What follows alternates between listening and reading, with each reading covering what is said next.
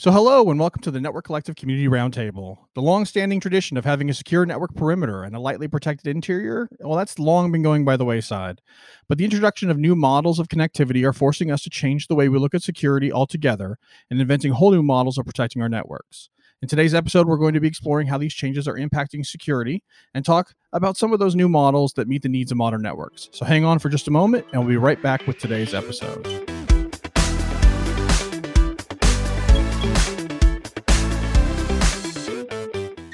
So, before we get into today's episode, I wanted to mention today's sponsor, NVIDIA. NVIDIA is positioned as the leader in open networking, providing end to end solutions at all layers of the software and hardware stack. So, keep listening as we'll be talking more about what NVIDIA is doing in networking later on in today's episode. So, joining us today is Catherine McNamara. Catherine, it's been a long time since you've been on the show, so I'm uh, super happy to see you here. And Mike Pfeiffer, Pfeiffer, I said it wrong again. You were on just recently. Uh, we talked about SD WAN and we talked about talking about the changing security models, and and here we are. And also joining us is Tony. So Tony, it's good to see you. And mm-hmm. I think Tony, we're going to start with you because you spend a lot of time working in this, you know, network security perimeter area. And I think the good place to start is to understand a bit of where we're coming from uh, before we talk about where we're headed. So if you can kind of give us and, and lay that foundation about where we've been, uh, we'll start there. Yeah, yeah. So when I think about historically, um, what your network security was, it was, was at that boundary, the network boundary. Um, it was sort of like the walled garden, right? We tried to take all of the traffic and funnel it through one or two or a number of security appliances at the perimeter, maybe at a single point, a single egress point through the network. Um, and as networks continued to grow, those egress points continued to multiply and we needed a way to start to get visibility across all of them. Now, before we started having application recognition and, and being able to build rules based on actual um, uh, application protocols, it was basic IP port and protocol matching, right? That's sort of layer four, uh, those tuples. Um, that's where we're coming from. And where we're where we have been recently is taking that up to the next level and being able to step up into application level matching um, being able to understand the traffic that's going in and out of there. And I think most of the environments still had that walled garden approach, right? Where most of your traffic was within your network egressing, um, unless you were a service provider and you were serving up something. Um, I, I think where we are now is changed a lot, right? That perimeter is starting to disappear. And in fact, ever since I've been in networking and in security, people have always said uh, the perimeter is disappearing. The perimeter is disappearing. But I yeah, keep telling you, I keep installing firewalls, lots and lots and lots of them. All right, so it's not, not, new though, right? Like the idea that that that hard crunchy edge. Like right. I'm with you. Like I've been doing this for over 20 years. And my entire career, we've been talking about how that's changing. And it's had to. We've seen more security on the inside. We've seen the invention of things like segmentation. And then even into micro segmentation, there's a lot of, you know, like client based tools with antivirus and anti malware and all these other things that get involved. It's no longer just throw a firewall up at the edge and you're secure. There's a lot more to it. Yet I'm with you. I mean, I've been in the VAR space for a while and we sell lots of firewalls, mm-hmm. which are very traditionally an edge device, right? Yep. So, so I think that's that's the story, right? Uh, where we came from was a basic perimeter, um, a a single drawbridge over the moat, uh, uh, matching on IPs, ports, and protocols, and and where we've taken that now is much more granular understanding, but also now in today's world, we need a way to really distribute that to people who might never set foot within your walled garden, within your boundary. They're never within the castle wall. And we kind of take what we're dealing with working from home, people working from home all the time. So, how do we implement security at the boundary? Is the boundary even a, a sound investment anymore? You know, or do we need to start moving to to a more client focused, a more edge focused? So, Mike, I mean, I'm going to send uh, this your way because I think that uh, you and I do some similar work, and we work in a space that seems to be kind of at the heart of why a lot of these changes are happening. So, what do you think it, you know, what are the challenges? Like, what are the things that are being presented now that are different than what they used to be? Well, I think what it is is people are addicted to performance, right? So, SD WAN, cloud, SaaS all brought performance to the network that people did not have before. So, you know, we brought intelligent aggregation of bandwidth, uh, traffic steering across multiple circuits. SaaS was optimized to work on the internet And then, of course, cloud um, gives you the ability to quickly spin up, spin down workloads as you need them and to instantiate services um, wherever they make sense to put them. So we quickly became addicted to the performance that we're getting from these new innovations. But what we did um, as a side effect is we shift the gravity of data and applications. We distribute it widely across the network. And so the boundary no longer makes sense, right? There, there, the boundary has expanded to the point to where it's no longer single or centralized. It's not um, walled off like Tony was talking about. It is all over the place. So now we have to figure out how do we prevent unwanted or malicious traffic from propagating throughout our network? And how do we prevent sensitive data uh, to not be leaked or stolen from our organization when it's so widely distributed. Now, you kind of mentioned there the, the nature of uh, the resources we're, we're going towards the the servers, the applications, the things that we're we're consuming.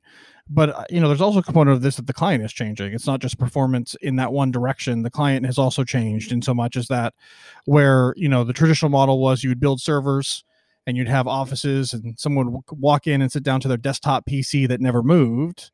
Uh, that has obviously shifted into laptops and shifted into mobile devices. It's now shifted into you know most people having multiple devices that are connected to the network.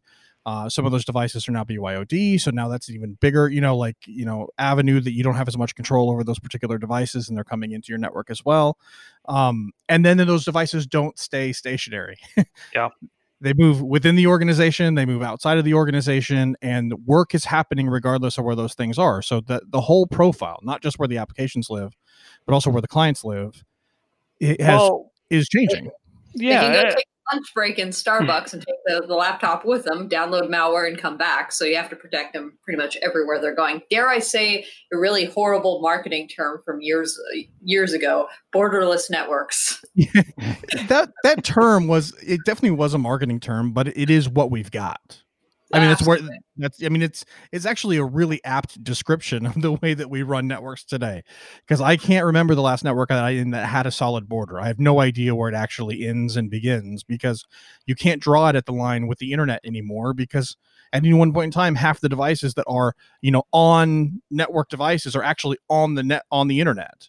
They're either yeah, connecting they, via VPN or some other you know mechanism to get back home prior to COVID, you had traveling workforce, some work from home, but now you have pretty much a large work from home uh, work from home workforce. You have SaaS applications, cloud. Uh, you know, you know, you, some people still VPN back in, and that's a good reason to have a firewall besides the obvious, like you know, perimeter security.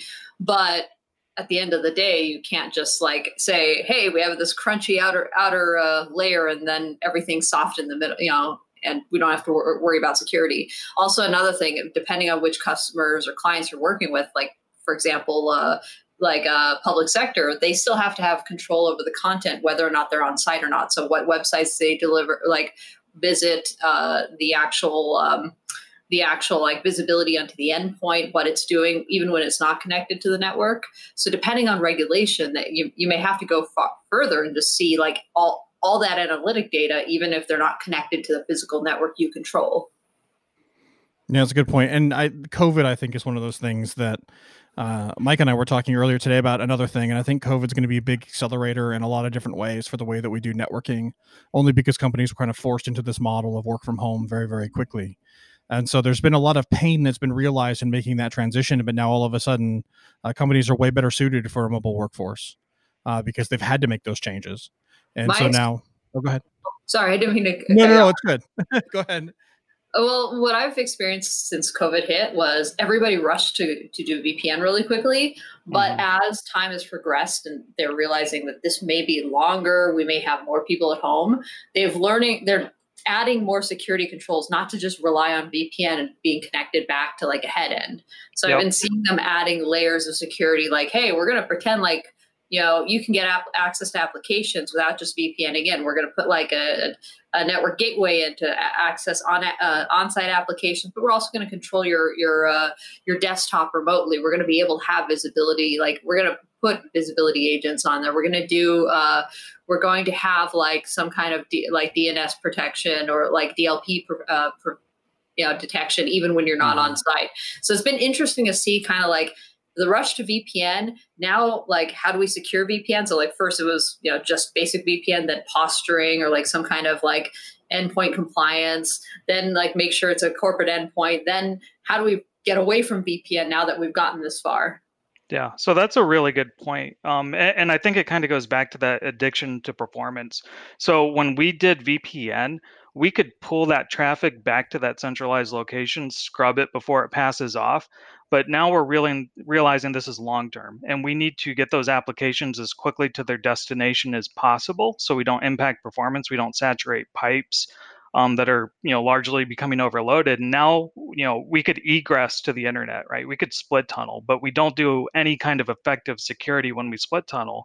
Now, flash forward a little bit um, with some of the security advancements and everything you brought up, Catherine, are things that we need to be doing, right? Because traffic is going into multiple destinations and we need to be able to secure it while also optimizing it simultaneously.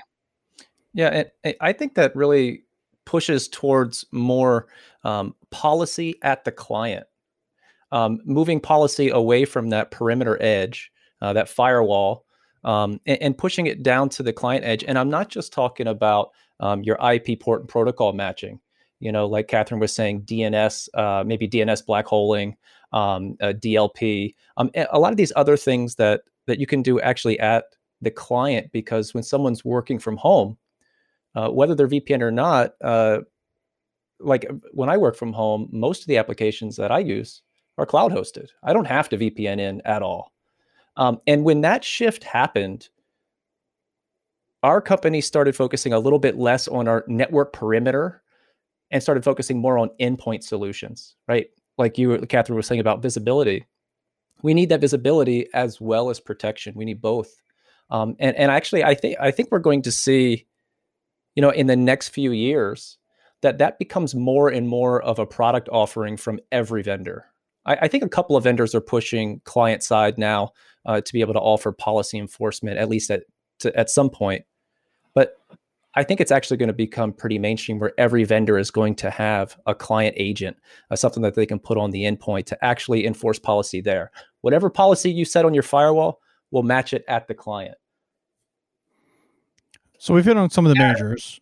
You know, Sorry. in, in on on server infrastructure, on the client types, we've hit on um, you know mobile workforce and borderless networks. We've talked about obviously the big impact of COVID, and you know, like I think one of the other things, like as you as you talked about, uh, I think Catherine brought it up the idea that you know we need to be able to know where people are going on, e- even when they're remote. We need to know where they're going on the on the internet. We need to be able to protect our data, make sure it's not exfiltrated.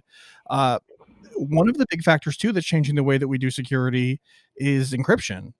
I mean, we've seen a, a, a quick ramp up from, you know, 20, 30% encrypted traffic to like 80, 90% encrypted traffic just over a relatively short time when it comes to, you know, networking trend perspective. It's just been a, a matter of years, but encryption has has really become a, a very significant part of the traffic that's running across your network. And it's this is a bit of that cat and mouse game right? Because we want encryption that's good that's secure that can protect data and we keep seeing advancements in in in the cryptography that we use. But those advancements then make it harder to peek into that data to know what's going on. And there's some legitimate reasons why a business might want to be looking at that data as it's entering and leaving uh, their network. And when you have a secure edge that's um, it's already a challenging problem right? It's already a challenging problem to deal with high levels of encryption. But now all of a sudden we're talking about these people could be anywhere and we're talking about profiles that could be uh, they're not connected to a vpn we're not sending them back to some place where i have something that's available for me to do this. Now we're talking about a client on an in machine or we're talking about a different model. And so encryption plays a role in this as well because it's just one of the i mean when i think about security like the firewall was not a a resource intensive thing i mean it was but when compared to uh, sitting in the middle of an encrypted stream, it's nothing from a performance perspective. And so, whatever new models go into place have to both be, to Mike's point, performant. Um, we can't be slowing down the traffic, but they also have to be effective and giving us the tools. And they're likely going to be highly distributed. Uh, which which I think is going to be you know one of those underlying themes of this show is that we're going from this centralized model to a highly distributed model, and there's several ways to do that. um, but they all present new and interesting challenges. Um, and so maybe this is a good point to to kind of like shift to that thought process. So like we've gone from this idea is like let's bring everybody back. The model is this hub and spoke, or maybe there's a couple of hubs in your network. Everything comes back. You have a stack of boxes, physical boxes. You have your firewall. I don't care who the vendor is. You have, you know, something that's doing, um, you know, some sort of SSL inspection. You might have DLP. You might have IDS IPS. You might have uh, maybe you have an application firewall, uh, a web application firewall on the way in, checking traffic that's coming into services that you're offering. But I mean, like usually in most places, it's literally all in one rack. maybe two racks if you're if you're redundant right like we're talking about actual physical assets that are sitting in a server server room data center somewhere this has kind of been the model then as things like sd-wan has come around um, as we've seen the the move to a more distributed workforce we've seen that challenge um, where we don't necessarily want to bring all that stuff back. And I think a lot of company companies have made some, you know, risk decisions about, you know, do I need to filter stuff that's going to Salesforce? I don't know. You know what I'm saying? But but if it's going to YouTube, do I need to? You know, like like we're we're making risk decisions about what we're filtering and not filtering because we don't want to bring all of this traffic back um, because of cost and whatever and then uh and then we then the work from home stuff and so like you know like i think we've talked about the idea that client based security is going to be a thing but i also think that one of the things that's starting to emerge is is cloud based so it's not just client that's an option but there's also the idea that we can send all of our traffic rather than like setting up our um setting up our network perimeter as stacks of firewalls that exist in maybe one or two places geographically located you know strategically uh, we pick a cloud vendor that's highly distributed and they work on building that highly distributed infrastructure and we send our traffic to them to have all that stuff going on. And gartner has a fun acronym for this one. It's my it's my least favorite acronym in all of networking right now and it's called SASE um and so i don't know if you all are feeling sassy right now but you know i'm sure you always feel sassy but you know uh andrew lerner swears it wasn't him but i'm i'm holding him personally responsible because you know uh, it came out of a paper he was uh, he participated on writing. But anyway, Gartner has come up with this term, and we all get to live with it now. Um, what secured access services edge or something like that is what it stands for. Um, but the idea is this is that cloud model of security. Um, so, Mike, I know you've done some work in this, uh, at least looking at it. So, I don't know if you you have any more insight about like kind of how this works, or you know some of those fundamental components. Yeah, uh, to just kind of elaborate on that. Um, so there's a bit to unpack there, but you know, when we think about cloud native architecture, which the SASE model is putting forward, what it's attempting to do is eliminate the do do it yourself service chains that are often built using layer one or layer two shims or tricks in layer three to get traffic to traverse a firewall, um, a SSL inspection engine, um, anything that you may do with content filtering if that's not all packaged in. So what it's hoping to do is kind of eliminate that complexity that um, companies are having to deal with themselves to create an effective service chain to effectively secure their traffic. Uh, this gives them the ability to scale up really well, and their presence globally really optimizes the connectivity for those clients or those remote office locations um, that are going to be connecting into the service. Because again, um, you know, if we're not going to run it on premises at the remote location or locally on the client, that we have to take a little bit of a trip to get to a destination that can run those uh, security scrubs on them.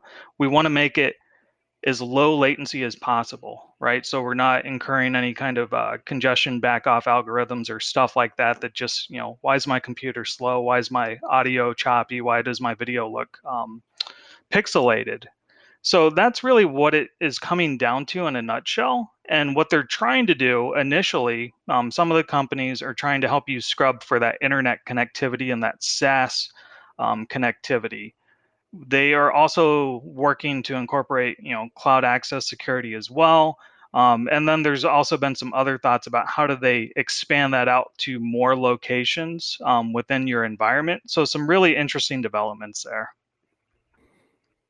Yeah, I mean, as, as, I've been hearing about it, I mean, so like this to me, I feel like Cisco was ahead of the game here, or Open DNS to begin with, and then Cisco acquired them, right? And uh, we have Umbrella as a product, and it was this idea that like, hey, don't don't don't necessarily run all your security yourself. Like, let us centrally manage this. And there was like a lot of uh, benefit that came from that model because you had all the learning that happened collectively and you got the advantage of that um kind of like you know like running whatever filter list you might have gotten from your firewall vendor before but it was far more proactive and they were seeing more attacks. Now if you look at the statistics come out of umbrella it's it's something ridiculous right? Like the the amount of traffic that they see are, are able to respond to and how quickly they're able to respond to new and active threats. But that was dns and it had some limitations. Not all traffic looks up an address right? Not all traffic has that. And and that, and not to say that there weren't innovations with umbrella that were meant to address those things and still are advancements in umbrella to match those things. But now we're seeing um well since we're talking about umbrella sig right? Like sig is the new model for umbrella specifically secure internet gateway where now i'm going to send my traffic to them. Um Mhm. but they're definitely not the only one in town doing that. The idea is it's almost like i'm going to set up my perimeter firewall but i'm going to do it in a cloud way. I'm just going to i'm just going to do it in someone else's data center someone else's servers. And, and the reason why i think that this makes a lot of sense is one of the challenges with the distributed model is maintaining consistency.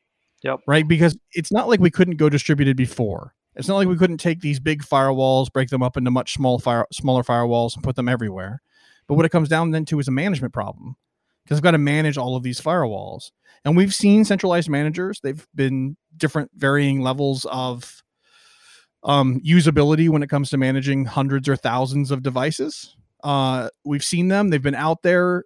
They've been a bit of a challenge though right to keep large fleets of firewalls consistent.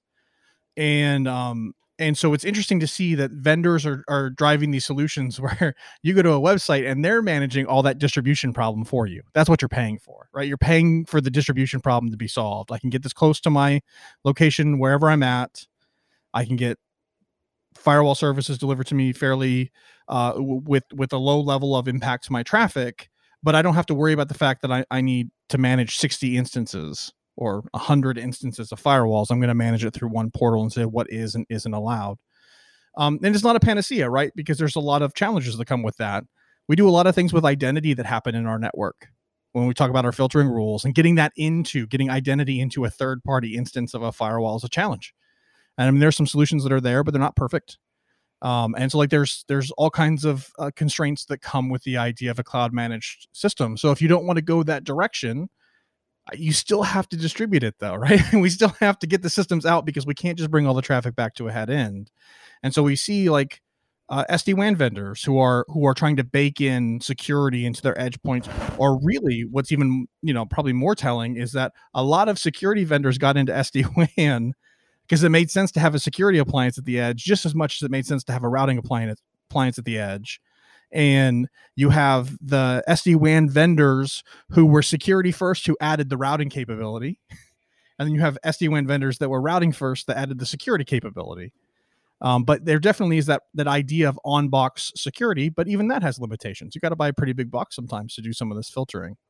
And so I think that there's a lot I, the reason why we're talking about it is the whole model is is is churning the way we're having to do it right? I don't know that there's one you know solid answer. This is the way that it is but ultimately we're coming down to where we, we have to distribute our security because it's no longer what it is or no longer what it was. And i think work for home work from home is is really one of those drivers that's really pushing us very quickly in this direction probably more quickly than we would have otherwise uh, to make all this happen. But cloud isn't helping either. Mike and I were talking about this earlier today, and it just feels like it feels like the more that uh, the the more that cloud gets adopted, the harder uh, on premises infrastructure becomes. The, the the less clear it is about what it is that you need from a routing and security perspective because nobody well i won't say nobody very few people are all in in either direction very few people are all in all on premises and very few are all in on cloud. So you still need both but how do they interact? And um it's, it's just one of those challenging things. We're going to take a quick break right here to talk some more about today's sponsor if you haven't heard nvidia has been making some significant investments into networking positioning themselves as the leader in open networking they have built a portfolio that now allows them to provide end-to-end networking solutions that encompass both the hardware and the software in use in your networking infrastructure combining the benefits of NVIDIA Mellanox Spectrum based switches powered by the industry's leading performing ASIC with the latest network operating system enhancements, including NVIDIA Cumulus Linux, Sonic, and NVIDIA Mellanox Onyx. This approach offers you choice and flexibility while removing restrictions throughout your whole networking stack. If you haven't had the opportunity to get familiar with NVIDIA Cumulus yet, they offer a free and easy way to do so with Cumulus in the cloud. The best part, it's all free to try out. You can head on over to cumulusnetworks.com slash automation pod to check it out for yourself. That's cumulusnetworks.com slash automation pod. Also, that link will be available in the show notes of today's episode. So uh, maybe we should look forward a bit. Like so so what are some of the things that you think are are coming? So this is the crystal ball part of the show where I, I get to put you all on on the hot seat and say you know like things are changing but we're in the middle of it. And so you know do you have any thoughts about where things are going? Do we think SASE is going to mature into a more capable model? Um, not to say that it's not capable today but obviously add features and capability to it. Do we think cloud's going to eat everything and all of this is a non-issue in you know a few years or what? What do you guys think, uh, Catherine? I'm going to call on you. You've been quiet a little bit. Uh, yeah, no worries. I, I, feel like every time I've talked, I've accidentally talked over you, so I apologize. Um, no, I, I, do think that SASE is going to mature quite a bit, but um, you know, it, it's going to be interesting because we know to some degree COVID's going to directly impact everything like imminently, probably till the middle of next year, um, as far as like whether or not you can go on prem or not. So I do think that's going to drive some more maturity from all the vendors and from the client perspective, because the clients are going to have to figure out like, do I really want to have like the first thing when COVID hit was like the rush to jump to VPN, but people started noticing that they didn't have like firewall capacity for the for VPN for their whole workforce. They had it for like 500 people, like a, a little subset. Um, and they don't want to sit there and upgrade boxes to try to like plan for the next pandemic. So they're moving away from that but it you know it'll be interesting to see like i do think that some clients will be kind of stubborn like uh, you know about some going back in but i think that it's going to just the pressure to kind of move this along and uh and secure these off-prem users like you know whether they're connecting to cloud apps or on-prem app applications is going to drive the clients to move faster than they like, but it's also going to drive the vendors to actually have to mature this stuff. I do think that to some degree, the vendors were kind of going a little slowly because, like you said, there was, uh, since we've probably been in this industry, we were told that like cloud was going to make, make this change, but it happened so slowly that it was like we could kind of take our time. I think all the vendors are going to be rushing on feature sets and like trying to adapt as quickly as our customers are and I think that's good or bad, good and bad. We're going to see some some stumbles, but I think that it's overall at the end of this year, like the year that you know next middle of next year, I think that a lot of clients will not go back because they'll realize that like they have security products or like they have a roadmap on how to be as secure as if they were on prem and that's that's a good thing i think. I think that's driving innovation yeah, I think I think the technology is part of that. I also think that there's a lot of factors in that decision about whether a company comes back. Um, I, you know, I was kind of poking fun at cloud a little bit earlier, but I think that uh, this whole experience with COVID is going to be a huge accelerator for cloud. Uh, because because you know the the the realization that if my apps were in somebody else's data center, uh, it's not necessarily my responsibility, or I can spin up security you know in, in some sort of virtual instance where i'm not having to like replace physical hardware boxes to, to meet capacity that that whole idea of being nimble takes a whole new perspective uh, within the perspective of covid and yeah, i think that yeah go ahead I was going to say it's not just a firewall. It's like you know if they had like a, a, proxy, web proxy, and everything else that for everything to ping pong back out for like DLP and other things they were all finding out that all those boxes, like you said, were just like it's really hard to adapt. You know, when you have a supply chain uh, shortage and you're having to manage these things and suddenly become a mobile workforce. Yeah, I mean, it's been a lot, and it, it's really quite impressive. I said it from the very beginning that like there's never been a more important time to be a networker than like the past six or eight months and i still think that's true because it's been really there's been a lot of really difficult things to navigate um, and a lot thrown in a particular dire- in in our direction from a technology perspective that you just have to solve the problem. and, and sometimes sometimes it's money but it's not always just money. Sometimes there's the real architecture things that have to change. And i feel like that's been accelerated uh, uh, a fairly significant amount. I'm uh i'm curious you know like there's been a lot of talk about whether or not people are going back to an office. I feel like that that conversation has kind of shifted from one end of an extreme to another. I feel like very early on it was like companies are going to realize there's a ton of savings in not having office spaces but in the same breath, I feel like everyone's seeking normalcy. And normalcy pre COVID was going into an office. I've heard a number of my friends say, I can't wait to go back. And it's like, oh, that's an interesting perspective. And so I wonder how much of those decisions are going to be made because of our emotions, right?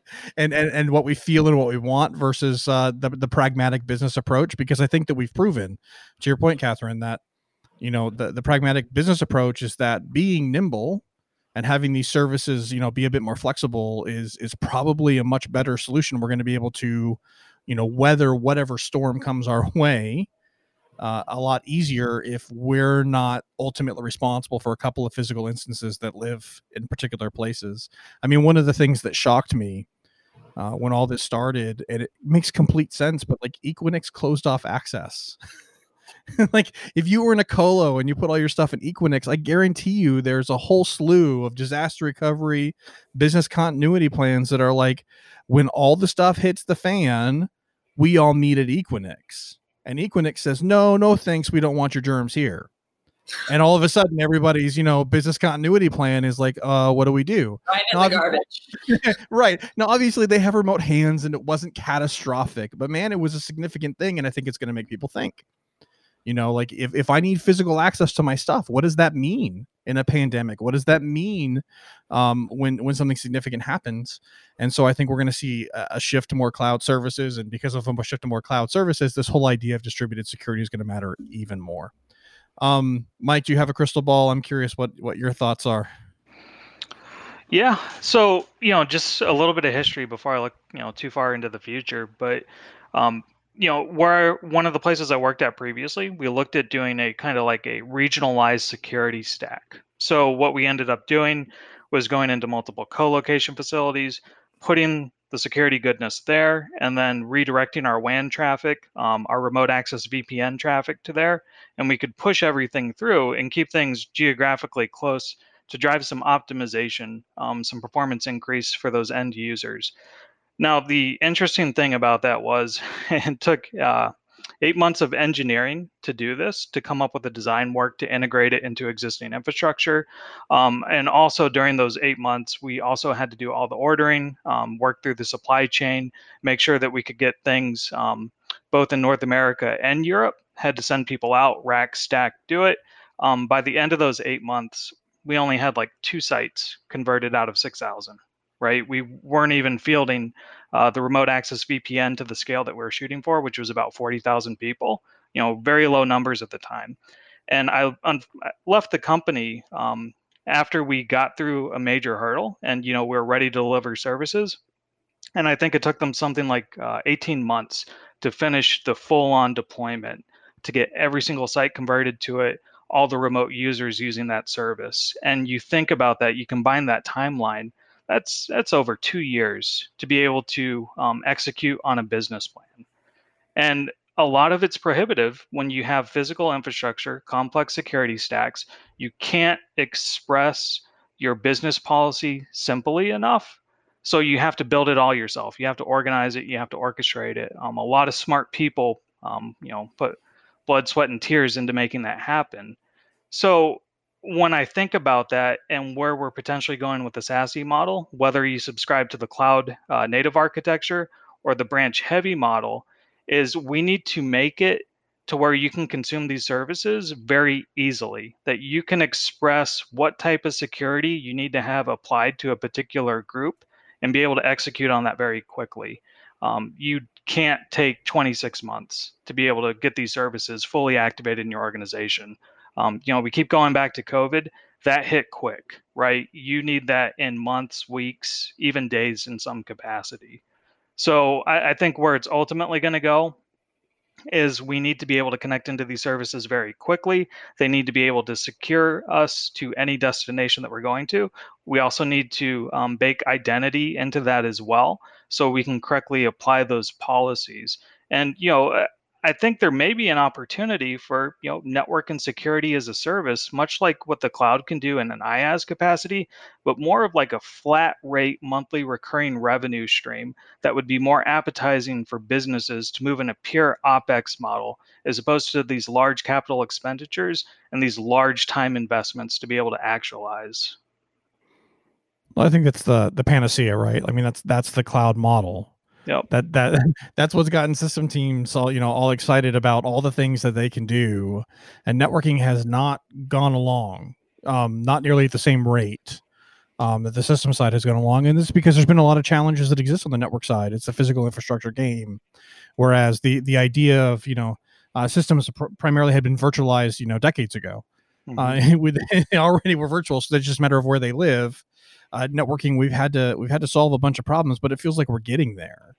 Uh, it feels like we're solving a bunch of those things when it comes to connectivity and some of those options. And I think uh, everything seems to be moving towards that, you know, that OPEX consume what you need model. Uh, I still think we're probably a bit off um, from you know a full network or a WAN or whatever. But oh, you didn't I, ask me how far how far I was looking yeah, down. that's like, true. like, like no, maybe but, a decade. but, you know, not not to tip our hat, but some of the things that we're working on, you know, are are really impressive. Like what you can do with a fully virtualized WAN network.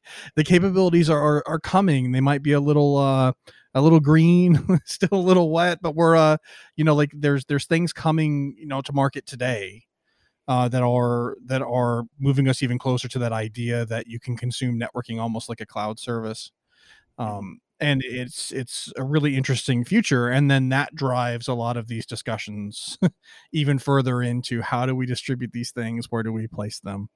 And i think that there's a parallel discussion here as we talk about cloud because even there like where do you place security in cloud? Sometimes it's in the cloud sometimes it's adjacent to the cloud sometimes it's distributed sometimes it's centralized. There's you know there's eh, there's two conversations that kind of mesh together uh, that aren't necessarily the same problem, but they're so very closely related that I think that they impact each other quite a bit. So, Tony, I'm going to point at you now.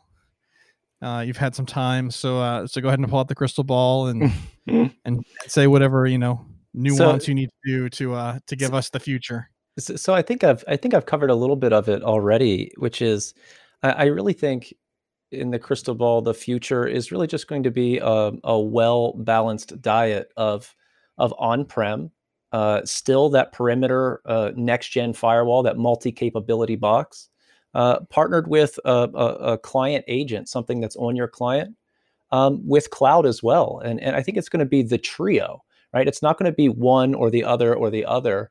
Um, it's going to be well balanced across all these enterprises. And I, I would predict that I think every vendor, um, let's say, say firewall vendor, will be offering this model to be able to say like, hey, you know, you buy our firewall for your for your main office. Um, we'll give you a thousand installs for these client agents, and we'll give you this much bandwidth up in the cloud, um, and, and, be able to have that sort of a um, of offering. That sort of I don't know the buffet style. You know, you get a little bit of everything, um, because I think that's what we need, right? We don't just need one or the other or the other. We need all of these things. All right. I'm going to go a bit further than all of you. and when I say I'm going to go a bit further than all of you, uh, I think that we are on a very rapid path to the idea of the branch not being what it has been traditionally.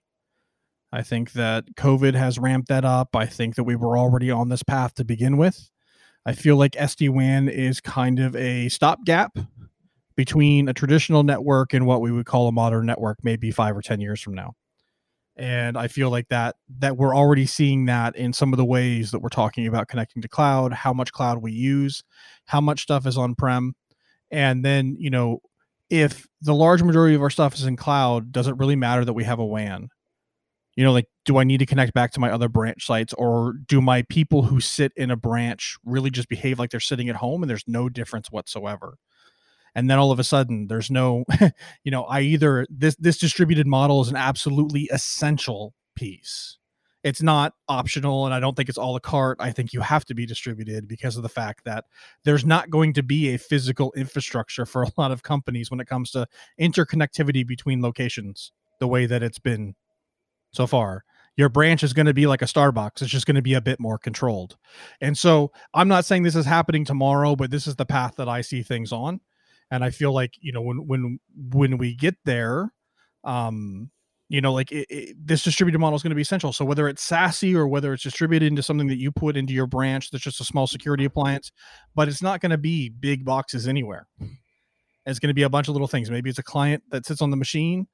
Um, and one of the things we haven't talked about and i want to bring it up i think we're going to do a whole show on this here in the very near future so i don't want to talk about it too much um, is is a model that's also kind of shifting things as well it's called zero uh, zero trust right? So the the idea is it's not even VPN; it's all client based, and that you know, like we negotiate connectivity through a broker that sits in the middle rather than a, a, VPN through a firewall or anything like that. And policy gets implemented natively that way because of the fact that it's a whitelist. So we have to say what can talk to what. Um, I know whitelist is always one of those things that everyone kind of rolls their eyes. I'm right there with y'all because I mean we saw what happened with ACI, right? like here, let's go put in this micro segmentation, and you'll have to whitelist everything. And what was the first thing that everyone did? We're going to literally whitelist everything, and we'll work our way backwards at some point in the future, and it never works your way back. But in zero trust, I don't think you really have that option, right? Like you kind of set it up as as what's there. So I don't know if you guys have any thoughts on zero trust, but I think it's going to play a bigger role moving forward as well. I would agree with you on that. Uh, definitely, like um, I before earlier this year, I was working enterprise like big customer segments, um, like Fortune 100, and they were all interested in zero trust before then. Um, COVID probably just accelerated that like like crazy. Um, I do think that moving away from just that that crunchy outer layer and having just least privilege access, focusing on on on uh, ju- and protecting your assets, your workloads, like focusing the security there, and on the endpoint, not really caring about what's in the middle as much, except for maybe like basic segmentation. Um, I, I, think that's going to be a larger and larger uh, in the future. Like that's probably going to be accelerated because of COVID, but it was already on that track. Mike, any thoughts? I'm um, still thinking through zero trust. Like there are a lot of elements in networking and security today that reflect zero trust. Um, personally, you know, like getting to, getting to work with cool toys all the time, like working in a research and development capacity. I would like to get my hands on those products and pick them apart and see what zero trust actually means to each vendor. Um, just you know, coming from an SD WAN background, SD WAN meant something different to every single vendor exploring SASE, SASE means something different to every single vendor, right? They all have a different uh, view on what it is. Now, like they like to achieve a lot of the similar functions, um, you know, so they can fit the the bill of what that technology is. But zero trust, uh, like I, am hesitant just because I've been so inundated with a, a lot of marketing terms that I, I just need to I need to see the ones and zeros for me to really formulate a meaningful opinion on it. Fair enough. Tony, have you toyed with zero trust at all, or is that still a future thing for you? it's it's. Uh, I don't know anyone who's fully implemented zero trust that I've touched their network hands on. Um, it's it's one of those things that like sounds awesome. You know, it sounds like the dream. If you can do it holistically, 100%, it's the perfect setup uh, for securing your workloads, your clients. Um, it, it, makes a lot of sense. Um, I love to hear about the technology that makes it all happen. I love to hear about how we're doing segmentation, how we're protecting things, how we're isolating things. But I see it as like an operations nightmare. I mean, yeah, I really do. Uh, I mean, I would love, I would love to see this happen. I, I love the technology. I see it as an operations nightmare. I mean, you really have to know what your network is doing, what your network traffic is doing. And I know that's part of it. It's about learning about it and, and being more educated about it. But I can't take someone green off the street and put them in a tier one spot for this. I think zero trust is, is higher than that. And, and I see it as just an operations nightmare. All right. All right. So we've talked about the history. We've talked about uh, kind of where we're at today. We've talked about the future. That was fun. um, I think it's probably a good place to wrap it up. But before we do, um, Mike, why don't you? Uh, where can people find you? You're not you're not very public, so probably LinkedIn, right? Yeah, that's the uh, only social media I have. So LinkedIn, Mike Pfeiffer. Um, should have something about SD WAN in some way, shape, or form on my profile. So that, you think so? clue you in on who it's me. All right, uh, Catherine, uh, you're a bit more socially uh, connected. Where can people find you? Uh, network-node.com. And there's like a link to my LinkedIn and uh, Twitter on there. I you- apologize in advance for any offensive things I say on Twitter. Oh, you don't need to apologize for that stuff. Let people discover that on their own. Um, It's fun. you've been you've been working on uh, a book, if I remember correctly. Yeah, nice book. Uh, I it's finished. It's just going through that final editing stuff. All right, so so keep your eyes out. Uh, new uh, new book on ISE coming from Catherine, so that's that's cool. Uh, Tony, where can people find you? Yeah, I'm on Twitter at show IP interface brief and uh, show IP interface brief.blogspot.com. Yeah, I'm jealous you got that name. That's a that's a good a good Twitter name. That's uh that's way better than mine. So with that being said, you can find me at BC Jordo on Twitter. That's a name I've been using since I was 13. Um so uh so yeah, that that be careful the names you pick because they stick around. Um, you can find me on LinkedIn and Facebook just searching for my name. I'm around both those places. Uh, if you join this episode, there's uh, there's quite a bit like it. You can go find all that stuff at networkcollective.com. We're on all the regular uh, podcast places. So you can go to iTunes, uh, Google Play, Stitcher, uh, Spotify, like all the places where podcasts are. We're there. You can go subscribe there. But if you go to networkcollective.com, we have links to them all. So you can just go find where we're at. Um, you definitely want to go to networkcollective.com because we're starting to release some other content that isn't in the feed. We've got a few blogs up. We're going to be doing more blogging this year. And we've got, uh, we did our first webinar around uh, segment routing. And so there's lots of other content there. So you definitely want to check in at networkcollective.com uh, every once in a while because there's going to be some stuff that doesn't show up in the podcast feed. Uh, we love chatting with you all. So if you can find us on social media at Net Collective PC on Twitter, Network Collective Podcast, both on LinkedIn and on Facebook. Um, I think that's about it. So we're going to wrap it up. So uh, thank you all for coming on and, and having this great conversation. And thank you for everyone who's uh, who's listened. And we will see you next time.